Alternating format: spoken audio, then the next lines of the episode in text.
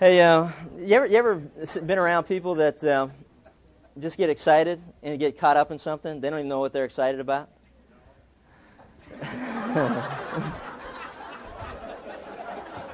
know, it's so funny because when I was thinking about this story, I thought about you. Tom and another guy went to a train station with a friend. They're sitting at this train station, and the train was late, so they decided to go inside and have a cup of coffee. So as they were waiting for the train, they started to talk. They had some coffee. They started sharing stories. The next thing you know, they looked out the window and the train started to leave. All three of them instantaneously jumped out of their seat and started running after this train.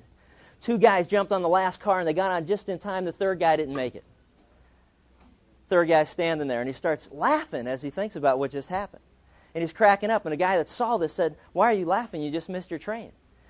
He goes, Yeah, I know, that's not funny, but that's not what I'm laughing about. What I'm laughing about is I know I missed my train, but the other two guys just came to see me off.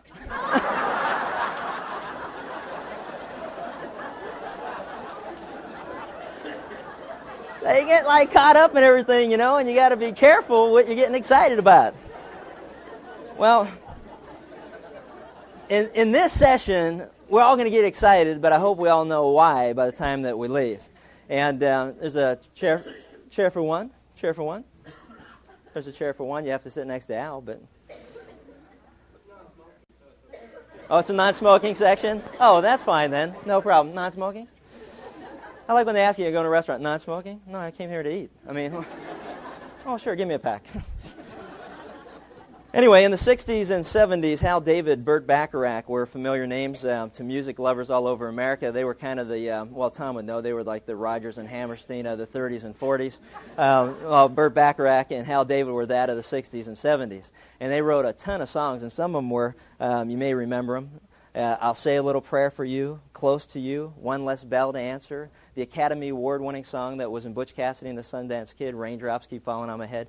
They wrote all those songs. But there was one song that they wrote that ties into what we're here to talk about. And as they wrote a song, and it was called What the World Needs Now is Love, Sweet Love. It says, uh, in, in fact, the lyrics go, No, not just for some, but for everyone. Lord, we don't need another mountain because there are mountains and hillsides enough to climb. There are oceans and rivers enough to cross, enough to last until the end of time. No, what the world needs now is love, sweet love. And uh, it's no different today than it was in the 60s and 70s. The only problem that we found is that the 60s and 70s had a concept of what love was all about. And uh, there was a selfish form of love that we still see in existence today. And that's the form that says, you know, if you do this for me, I'll do this for you, and we'll pretend that it's love. And it really isn't. Um, it's just, you know, it's business, so to speak. Uh, it's a marker system. You do this, I'll do that, and we'll, we'll call in our markers, and we'll do all that kind of stuff. And, uh, and yet we also saw in the 60s and 70s, uh, especially in the early 60s, the sexual, so-called sexual revolution that tried to have everybody convinced that if you have sexual relationships with one another, that that somehow is, is love. And uh, we've seen the consequences of that in our society and the devastation that occurred because of it, and that can't be love. But what this world needs, what every one of us individually need and as a society, the greatest need every one of us has, is for love but the kind of love that only God has to offer. And it's different than everything else. And John went into that last week. If you've got your Bibles, you can look at it in 1 John chapter 4. We're going to look at verses 12 through 21. But in this particular section, he talks about a thing called perfect love. And there's a, that's a far cry from what I would consider all the imitations in our society would be imperfect love. And in fact, not love at all. So as we go through this, we're going to see that God's love is perfected in each of us, and that perfect love is something we can now know and experience. And it's not a love that originates in ourselves, but it's a love that's sourced entirely in God. And that's what he started to share with us in the first, well, in first, uh, verses 7 through, through 11. And now he continues on with the same theme, but a little different twist. And, uh, and I think when we get a handle on this, that we'll all leave here excited about something and know what it is. You know, and we're not going to jump on the train just because someone else is running for it. And it says uh, in verse 12, No one has beheld God at any time. If we love one another, God abides in us, and his love is perfected in us. By this we know that we abide in him and he in us, because he has given us of his Spirit. And we have beheld and bear witness that the Father has sent the Son to be the Savior of the world. Whoever confesses that Jesus is the Son of God, God abides in him, and he in God. And we have come to know and have believed the love which God has for us. God is love. And the one who abides in love abides in God, and God abides in him. By this love is perfected with us, that we may have confidence in the day of judgment, because as he is, so also are we in this world. There is no fear in love, but perfect love casts out fear, because fear involves punishment, and the one who fears is not perfected in love. We love because he first loved us. If someone says, I love God, and hates his brother, he is a liar, for the one who does not love his brother whom he has seen cannot love God whom he has not seen. And this commandment we have from him, that the one who loves God should also love his brother. In this particular section of the Bible, John goes in to explain this whole different radical concept on love. And it's a love that originates in God, and it has to do with becoming perfected. And we'll talk about that a little bit in a minute. But there, in order to save money, um, there was a, uh, a college drama class that purchased only a few scripts of the play. And what they were trying to do is cut down on the cost of reproducing all of these scripts and giving them to all the members of the cast. And so what they, they thought they, they could do is they took the, a, few, a few copies of the script, they cut out each one of the parts, and they gave it to each of the prospective players. And so after they handed out all the parts, they sat down and they began to rehearse this play. And as you can imagine, guess what happened? It was an absolute disaster. Because they gave each one of them their, their, their lines, and they missed their cues. They didn't know when to enter, when to exit, what the concept of the whole play was about. And so finally, out of frustration, the director said, Listen, don't any of you say another word. Sit down for a second. I am going to read you the entire script. Just sit down, don't say anything, and just listen until I'm finished. So he read the entire play. And they all sat there, they listened, they didn't say a word. And after he was done, one of the cast said this so that's what this is all about. So that's what this is all about. Have you ever been reading through the Bible and kind of do one of those? Man, that's what this is all about. Now I understand. And the wonderful thing about the Bible is, and this is why it's so important to understand, that we have in our hands the complete Word of God it is finished, it is done, it is complete. Because if you read through the book of Revelation, you'll see that God already gives us the end of the play. We know how the play turns out. And so, why in the world would we need any other revelation that we would throw in there somehow in between when God's already given us the beginning of everything and He also gives us the conclusion? The play is complete in its entirety and we can see how it turns out. But as you understand the script and understand how the ending fits, you also begin to see, as I do, what my part is and what my cue is when I enter and what I'm supposed to do. And when we'll all exit. It's a wonderful thing. And you start to read it and you go, whoa, now I know what this is all about. This all makes sense.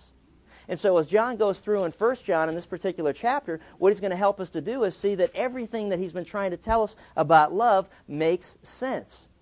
He says that love has been perfected in us. The word that's translated perfected or perfect is used 117 times all throughout the New Testament. And here's the, the, the, um, the other translations or the other interpretations um, concepts such as ripe fruit, adulthood, a goal that has been achieved, something that has come to fulfillment, and that is what he's trying to tell us when we talk about perfect love. It is a goal that God had that is now come to fruition or completion. It is fulfilled, and that's what perfect love is. So as we go through this, what he's saying is that the goal of love has been reached or fulfilled or achieved and matured for us positionally when you invite Jesus Christ into your life. That goal is then achieved or become complete and it's perfected in us only when we've come to know Him. And that's what He's been trying to tell us all through here. So if you look through there, that's why it says in verse 13, by this we know. He goes on and says, and, and again, he says, we may have confidence or we may know. Over and over again, one thing that John and the Word of God wants to get very clear is that God does not want any of us to ever doubt anything about what He has to say.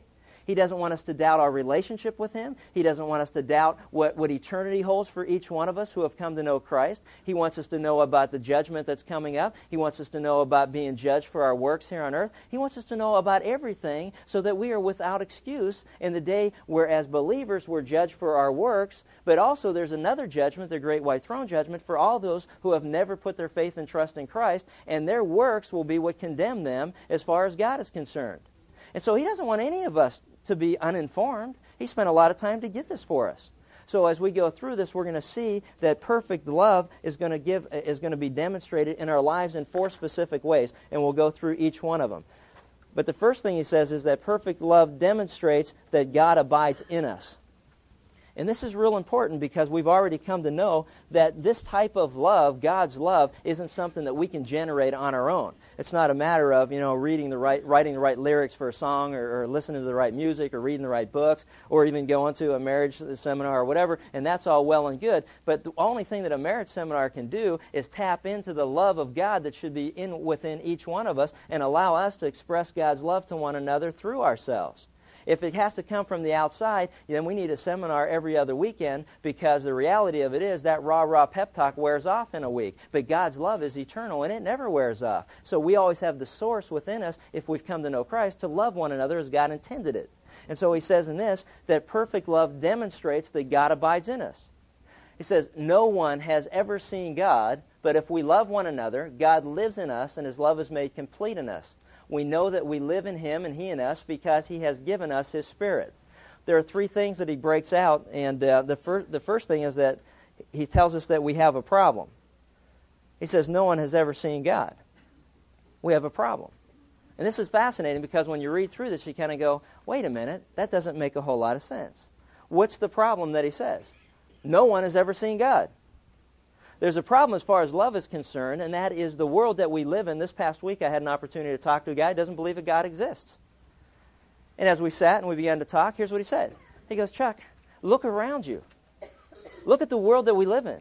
Look at the wars that are going on. Look at the famine. Look at the disaster. Look at the crime. Look at the hatred. Look at the hate crimes that we now see coming again in our society. Look at, look at what we have around us.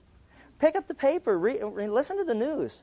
Tell me what's good going on in our society. I don't see the evidence of God's love, if He supposedly exists. I don't see the evidence of God's love in our society.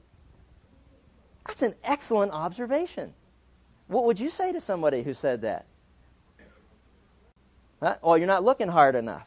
Yeah, well, maybe you got to look real stinking hard. I guess is the problem. And I know the I know all the you know the, the the answers. Oh, the heavens declare the handiwork of God. Go outside and look at the stars, look at the look at the universe, look at what God has made. Oh, you know, in Romans chapter 1 says that, you know, the invisible attributes of God are seen all through everything he creates. You know what? And I'm not knocking any of that because that's all true. And that's right. And you got to point him in a different direction. But he made an observation that I appreciated. And that is what he's saying is, I can't see God. Good point. You know why it's a good point? Because the Bible says that he's right. He can't see God. Huh. Is going to all be fun as we go through this. But he can't see God. When's the last time you saw God? Huh? I had that guy I told you about the men's seminar who said that, you know, he takes Jesus with him everywhere he goes. And now I thought that was, you know, that was good. Uh, but then when he said that he leaves him in the car sometimes, I got real concerned about the direction that the conversation was going. But, uh, but the reality of it is, is that uh, I haven't seen God. What do you say? See, we got a problem here. And the problem is, no one has ever seen God, which is interesting. John chapter 4 says that, you know, God is spirit. And those who will worship him will worship him in spirit and truth. The reality of it is, is God is spirit. That his presence fills the universe. But the problem is that we can't see it. We can see the evidence that he exists. We can see the work of, work of his existence or the evidence of his handiwork. We can see all that, but we have not and we cannot see God. So what do we do as we go through this? In fact, you know, God is invisible. The problem that we have, we can't observe him directly to be able to tell somebody, here he is, he exists. Exodus 33:20, God said this, "Hey, no one shall see me and live." No one has ever seen God in his essence. All throughout Scripture, we're given pictures of who God is. We have what's called theophanies, those things where God had uh, manifested himself in certain ways. And as, as we go through it, it begins to make a little, little more sense. But the problem is, says, how is anyone in this world supposed to see God if no man can see God? What's the answer? Well, look at your text. No one has beheld God at any time. What? How are people going to see it? How are people going to see God? Oh, look. No one has ever seen God, but if we love one another, God lives in us, and his love is made perfect or complete in us. And that's when I gave it one of these. Now it makes sense. This makes sense to me. Because God is invisible. We will never be able to point anyone to God. They will never be able to see God because even if they did see God, they'd die because no man can see God and live. Okay? Are you following this? This isn't that tricky but I wouldn't know it by what I'm seeing right now. Follow this through. How is anyone going to see God in the world that we live in? Through our love for one another. Whoa! That's why Jesus said, They'll know you're my disciples by your love for one another. Are you following this? See, I know what some of us are. To, to dwell above with saints we love, that'll be grace and glory. To live below with saints we know, ah, that's another story. You know, that's kind of where it is. Right? You follow that? See, when I'm talking to this man, the only thing that he'll be able to see as far as God is concerned is God's love through me. See, I experienced God's love in my life when I asked Jesus Christ to be my Lord and Savior. Right? Now, the expression of love through me is the only visible sign that this world will have to know that God is real. And it's an insult if somebody says to you, Show me evidence of God's existence in this world. Because what they should be seeing is God's love through each and every one of us. See, when you're different, when you love as God loves, you're going to be different than the rest of the world. We already saw that. You know what I'm saying? And they're going to look at you and they're not going to understand that you are God's ambassador, which Paul said, we are ambassadors for Christ. We represent God. And you know, oftentimes when ambassadors go to foreign countries, they never come. You know, those people in that country that ambassadors go to rarely, if ever, set foot in our country. That's why Europeans think so lowly of Americans. Not because they've ever come here and experienced the hospitality of Americans, but the only thing that they see are tourists who go to their country representing the United States, and therefore every tourist represents America, and every American must be like the tourists that they see. That's why it's so important whether you represent Jesus Christ or represent the United States or who it is that you represent, that you treat people with respect and dignity and courtesy because you represent more than just you. You represent something else that they think you represent. Therefore, as ambassadors to Christ, we are to love the world that we're out there in because this world will never see God. The only thing this world will see is God's love through us. And then I start thinking, hey, this all makes sense. That's my cue. That's where I come into the play. That's what I'm supposed to be doing. Because I already know the end. And now I just need to know what I'm supposed to be doing while I'm here until we get to the end. Right? I know if I die, I'm absent from the body, presence with the Lord. So I know if He calls me home today, that's where I'm going to be. My confusion isn't where I'm going because I already know that. That's not what I'm confused about. What I'm confused about is, is where do I come into the play? And when the script is read and you know the finish, then each individual actor already knows where the thing's heading. They're not confused about the ending anymore. They're just confused about their role. Then I smack myself in the head and say, that's my role. That's my cue. I come in now. And what I do is I demonstrate the love of God that I have found in Jesus Christ, and I demonstrate that same love to people that I come in contact with, no matter where it is. Isn't that wonderful?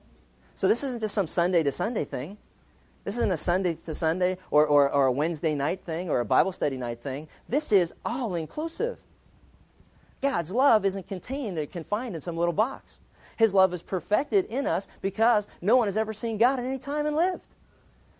So the people around us have to see God in our life. And that's the perfection that's needed. The goal of love is reached when God and His love enters our hearts when we ask Jesus Christ to be our Lord and Savior, and then it is fulfilled. In fact, the this uh, the uh, the perfect tense indicates that love is made complete, meaning that at one point in time, love enters our life, in the in the, in the when we ask Christ to come in, and then it is perfected in us or continues to love in us and through us.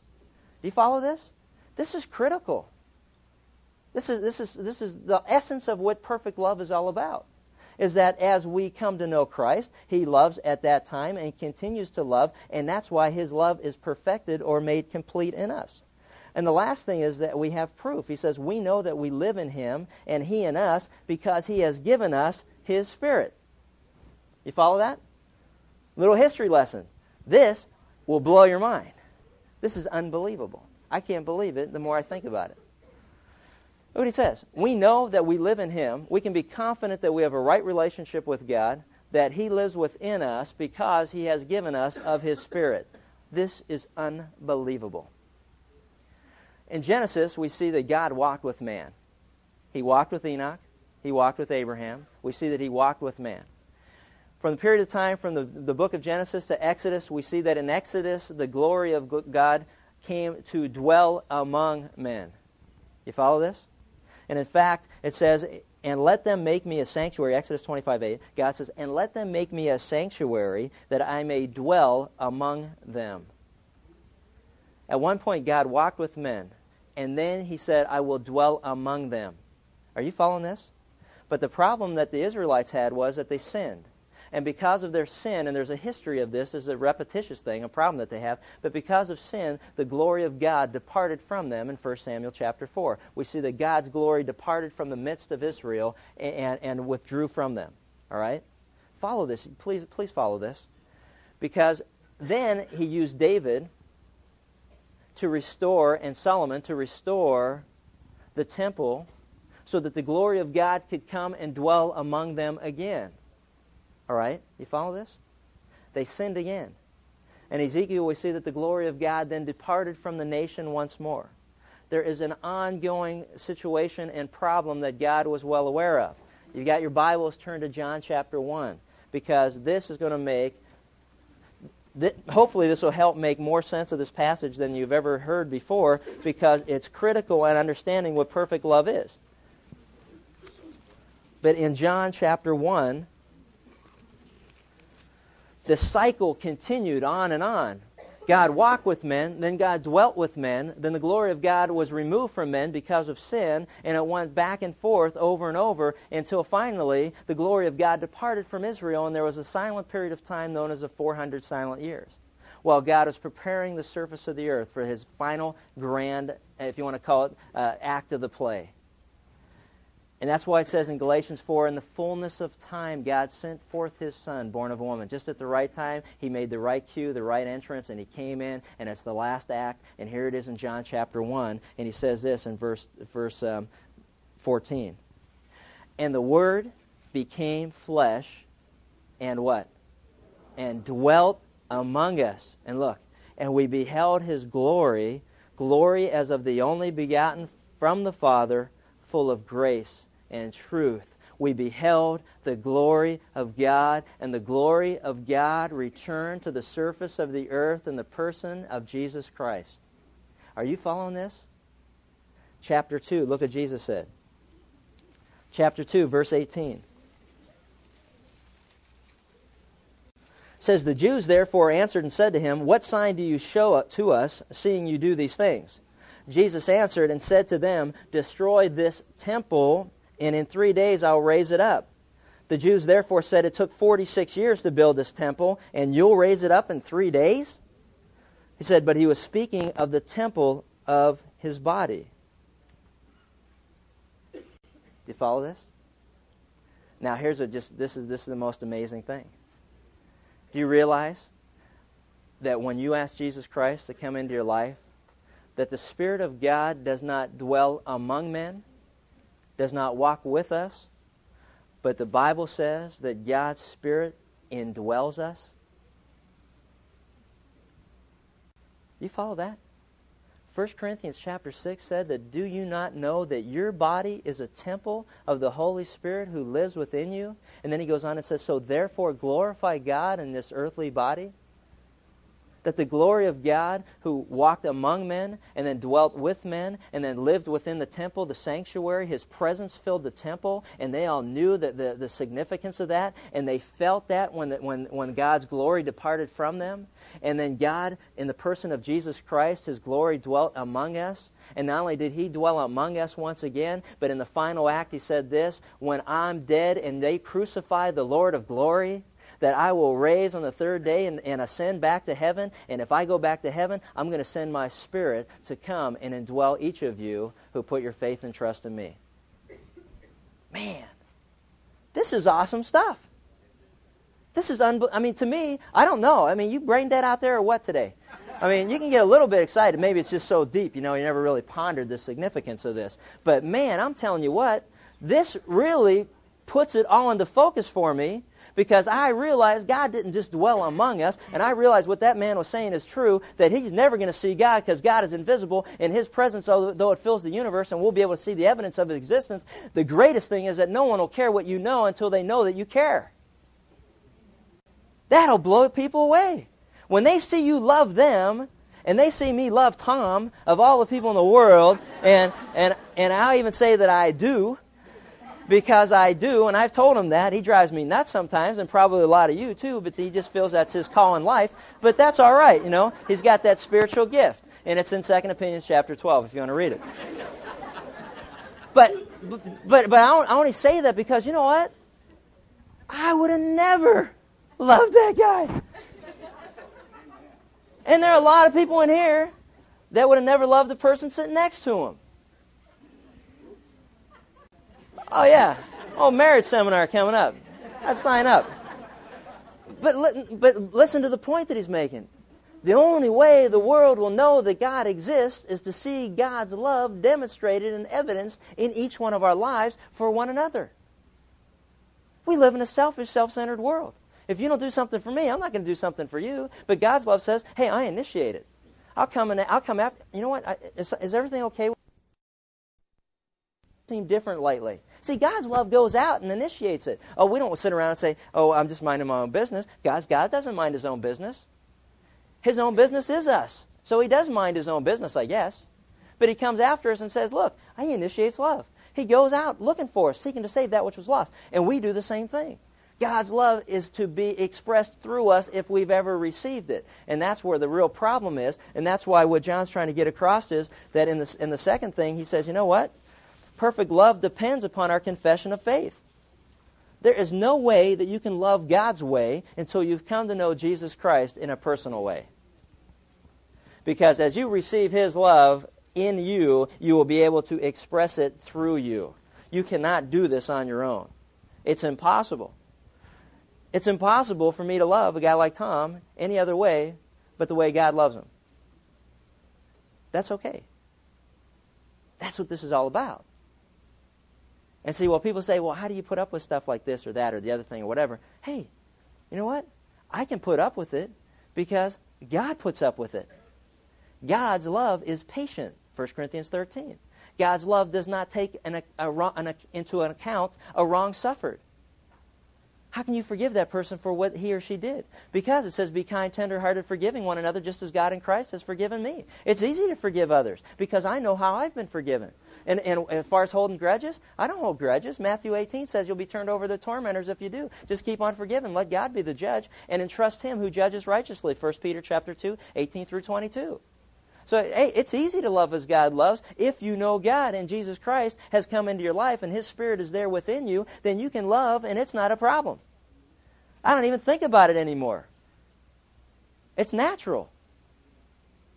As natural as hate and as natural as bitterness and as natural as envy, and as natural as murder, and as natural as lust, and as natural as everything else you can think of is for a person who doesn't know Christ, that should be just as natural as it is for you and I who do know Christ to love as God loves. And that's exactly what he says as we go through this in 1 John 4, and he says 14 through 16, and we have beheld and bear witness that the Father has sent the Son to be the Savior of the world. John said, Man, we saw it. We were with Jesus. We saw the way that he lived. We saw the things that he did. And not only that, Peter, James, and John saw the Shekinah glory of God manifested in the person of Jesus Christ in Matthew 17 on the Mount of Transfiguration. They saw, in essence, the glory of God, but not in his entirety because they couldn't have lived through the experience. As it was, they were pretty shaken up about it. And if you remember, Moses saw just a partial glimpse of the glory of God, came down from Mount Sinai, and his head was lit up like, like a, a chicken at Chernobyl. I mean, this guy was like, Phew, you know. And they saw him coming down. Man, he didn't even need a light to come down. He just kind of followed his head. Just, and, and, and they were, I mean, and they saw it.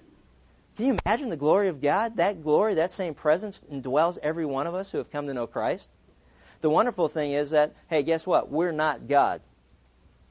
All right, let's get that straight. Because God indwells us does not make us God. And there's a lot of garbage teaching going on now that we are little gods because of all this, but that is not true and nowhere taught in Scripture. You and I will never be God. Know this, O Israel, and hear it, that God is only, there's only one God.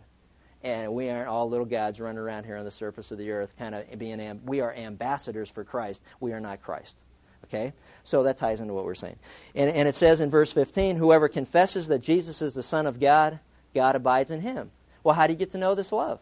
It's very simple. All you need to do is agree with God that Jesus is God in human flesh who died for your sins, rose three days later to prove it, sits at the right hand of God right now, will come again to judge the living and the dead, and his kingdom will have no end. That's all you got to do is believe that. And it says, whoever confesses that Jesus is the Son of God, God abides in him, and he in God. And we have come to know and have believed the love which God has for us, that God is love, and the one who abides in love abides in God, and God abides in him.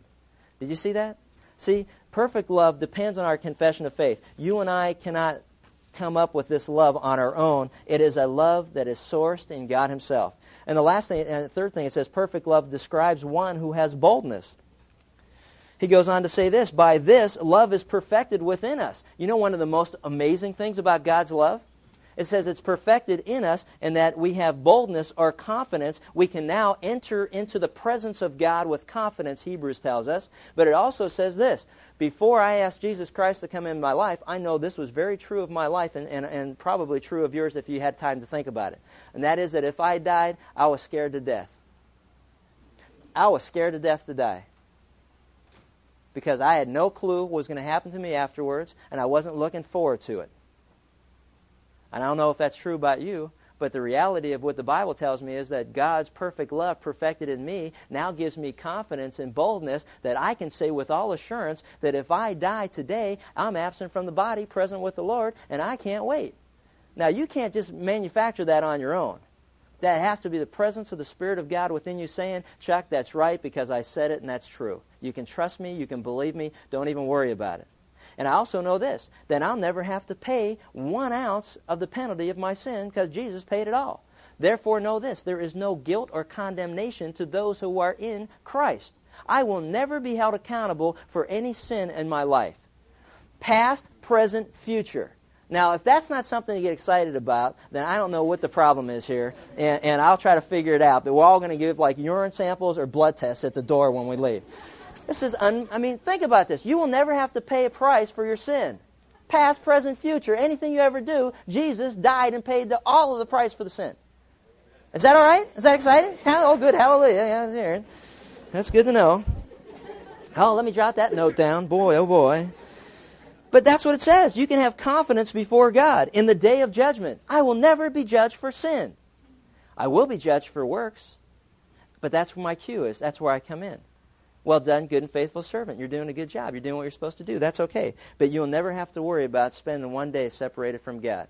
There's no place called purgatory. There's no place called limbo. There is no unknowns out there in case you do enough of this or that or people pray into heaven. Let's get all this straight. You're either going to hell when you die or you're going to heaven, and there ain't any place in between. There's no stopping grounds, waiting rooms, or otherwise places where you can hang out in the lobby and hope everything works out.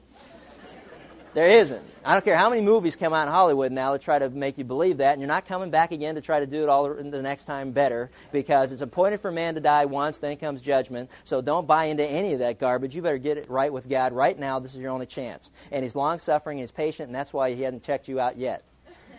So that's what He says.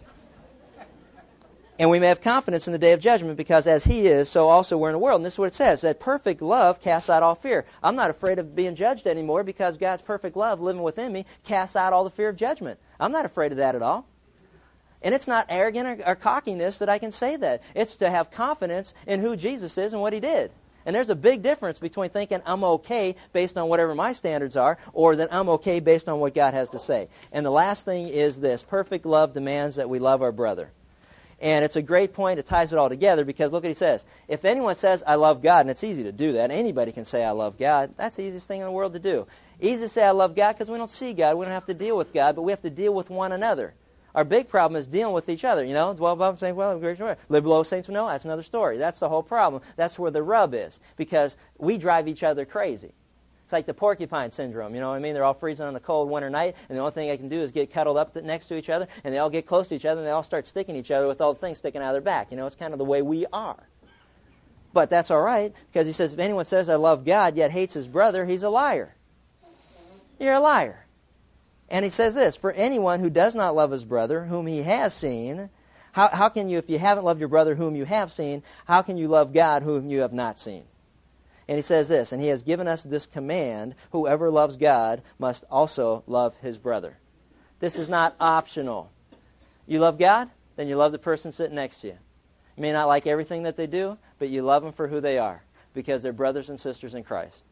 And that's the whole catch. And you know what? God loved them. Jesus died for them. Jesus died for me. And that's what bonds us and brings us all together is that we have one thing in common, and that is that we're all sinners saved by grace. We're all sinners saved by grace, and that's all there is to it. In uh, World War II, let me close on this. At the end of World War II, there was an American GI who was walking down the streets of war torn London. And as he was walking down the street, he was looking inside and he saw a cafe that was open he went into the cafe, he, bought, he got a cup of coffee, and he bought a couple of donuts. And he sat there and he ate the donuts, drank the coffee, and tried to relax as it was the conclusion of the war. He looked outside, and there was a little boy who was staring in the window. Just a little kid, probably eight, nine years old, and he was looking in the window, and he could see that the child was hungry, that he hadn't eaten for a while. His clothes were all battered, he was bruised, and he was staring inside there, and his mouth was kind of drooling and looking at what was going on. Anyway, the American GI finished his coffee, had his donuts, and then decided that he would go and buy some donuts. So he bought some donuts to go and he put them in a bag. And he walked out, and the little boy stood there as he walked past him, and the, and the GI walked by him, stopped, thought for a second, walked back over to him, and he looked down at the little boy, and he opened the bag and said, Son, would you like a donut? And the boy reached in and he picked out a donut. And he looked up at this man and he asked the most penetrating question that any one of us could ever be asked. But he was asked this question, and this man never forgot it. He said, The little boy looked up at him and said, Mister, are you God? Are you God? See, our lives either reflect the love of God or they don't. We're either a light in the world or we just contribute to the darkness. And what a wonderful story and illustration that is of the truth.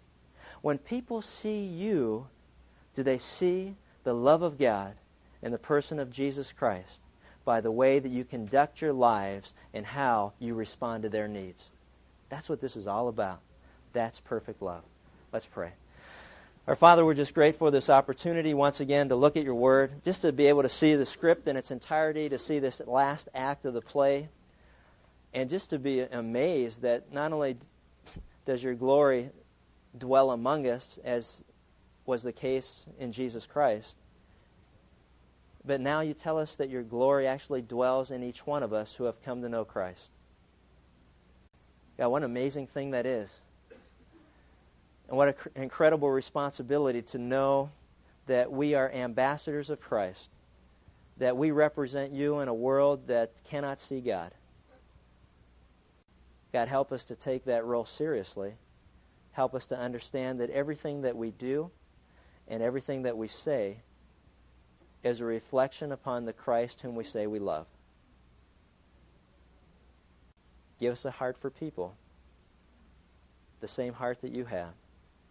Give us a patience for people, the same long suffering and patience that you have.